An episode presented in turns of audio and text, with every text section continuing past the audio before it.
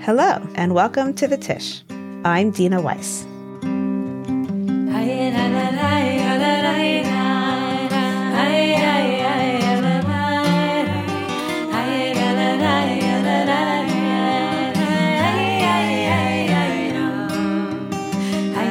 When Moshe first sees the burning bush and he turns aside to interact with it, it seems that Moshe is really curious and Moshe is really excited to see what's going to happen next.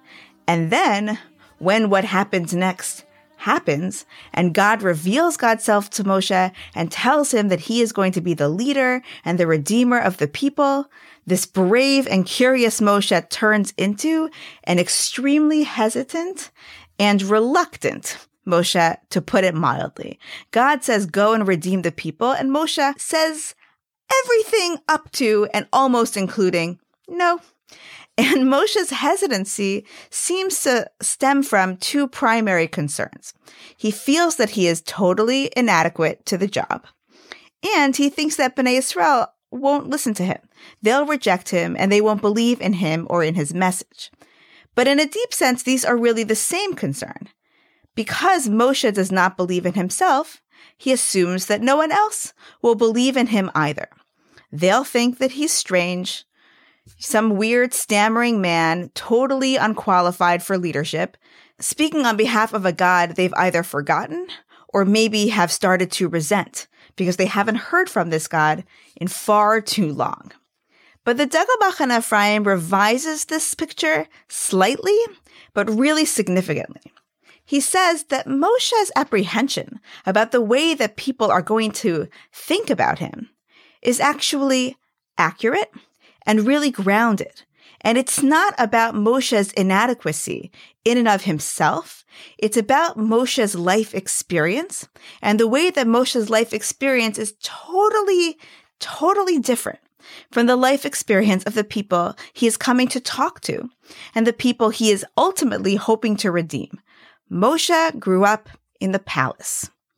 These people are building palaces.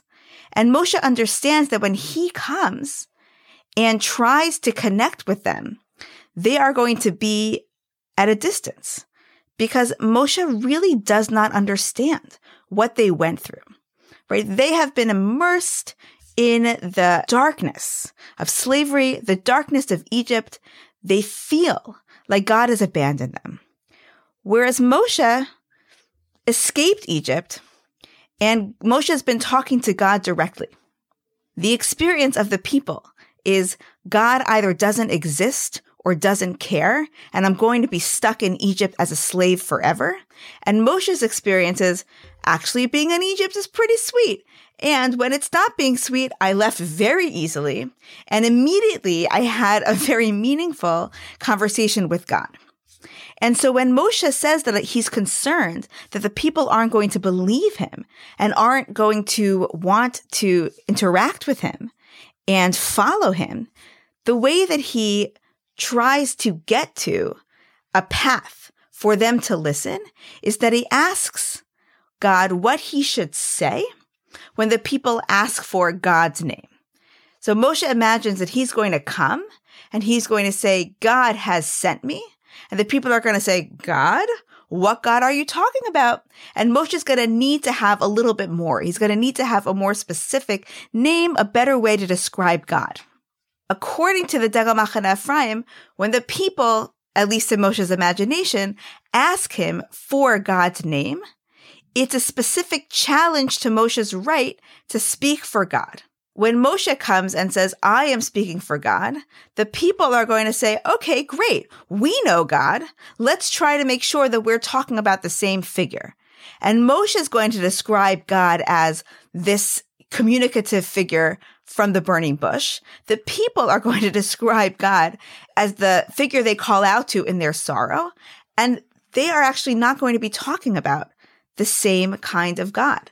Their experiences of God are so different that Moshe will not be able to answer them in a way where they will be able to respond, Oh, we know that God. We recognize that that God sent you. And Moshe feels inadequate to answer this question on his own. And so he needs God to say, How do the people know you? How can I represent you to them in a way that they will recognize?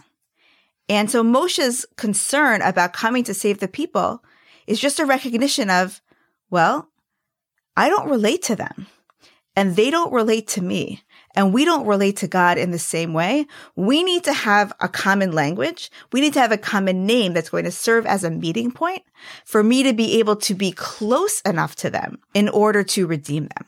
There's a lot of richness in this interpretation, and I'm just going to go through a few things that really stuck out to me. And the first is that Moshe's response really is so humble. And it teaches us to be humble in our approach to helping others. Moshe knows that actually coming to save the people is a really complex process, and it's not going to be so simple for the people psychologically to be told that here is this Redeemer coming out of nowhere who is going to save them. The people are actually not going to jump at the opportunity to have Moshe be their savior, despite the fact that they are suffering. They're still going to be picky.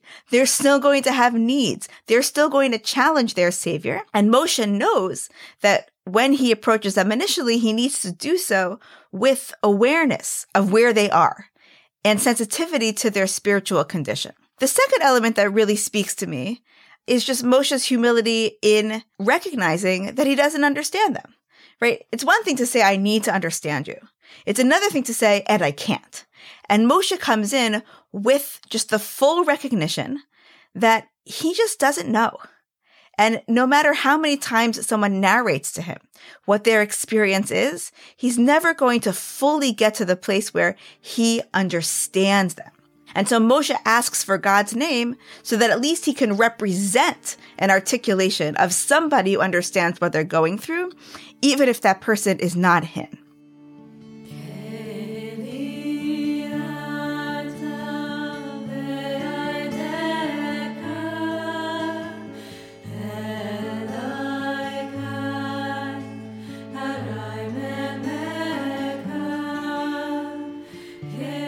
The Degel Machane Ephraim assumes that both Bnei Israel and Moshe have these really rich and complex relationships with God, even though it's possible to read the Torah in a different light, right? And understand that Moshe grew up without God, that Bnei Israel grew up with a sense of being abandoned by God, and God is really being introduced here.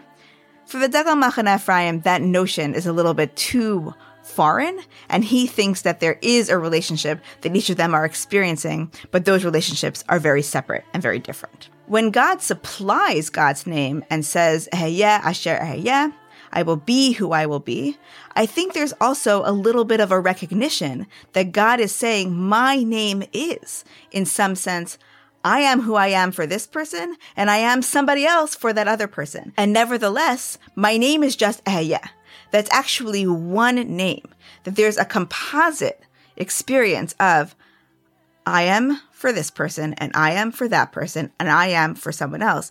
But what draws those all together is, uh, yeah, I am and I will be. But I think there's also something really beautiful here theologically that when Moshe asks for a name of God that the people are going to recognize that is not the same God as the God that he recognizes and that he speaks to. One could argue that actually these different names for God are actually different manifestations of God. The God that Moshe knows is not the same God that the people know. And when Moshe comes and says, I'm talking about God, that's not actually a universally intelligible term everybody has their own experience and everybody has their own God. And because Moshe and the people don't think about God in the same way, they're not even sure they can be in the same conversation. And so I think there's actually something really beautiful here in understanding that God, in some sense, is the composite of all of our different understandings of who God is. And in some sense, when we speak about God or we talk to God, we need to do so with the awareness that none of us are actually talking about or to the same God. Because the God that we are thinking of and the God that we are hoping for is always going to be the God that is connected to our life, is always going to be the God that is connected to our experiences. And God, therefore, is not limited to one definition. God is as vast as all of the many different approaches that people have to him. And finally, I just want to say that I really appreciate the hope in this reading because Moshe doesn't say, I'm not the right person and walk away. In fact, Moshe says, they're not going to think I'm the right person. Maybe I'm not the right person now. God, can you give me language? Can you teach me something that's going to enable me to have a conversation with them? He knows that the people are going to challenge him. He knows that the challenge is going to be justified. And nevertheless, he doesn't give up. He assumes that despite the many different experiences that we all have of God, there is just one God. There is a oneness, a commonality that we can come back to, and a mutual understanding that we can reach.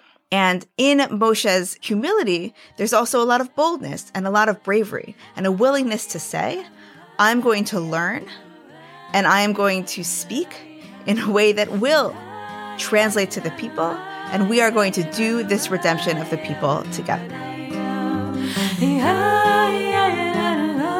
This episode was produced by Sam Greenberg, Effie Unterman, and Jeremy Tabak. Thank you to David Chabinsky for recording and editing this episode. Music for the Tisch is from Chana Raskin's debut album, RAZA Kapelya, produced by Rising Song Records.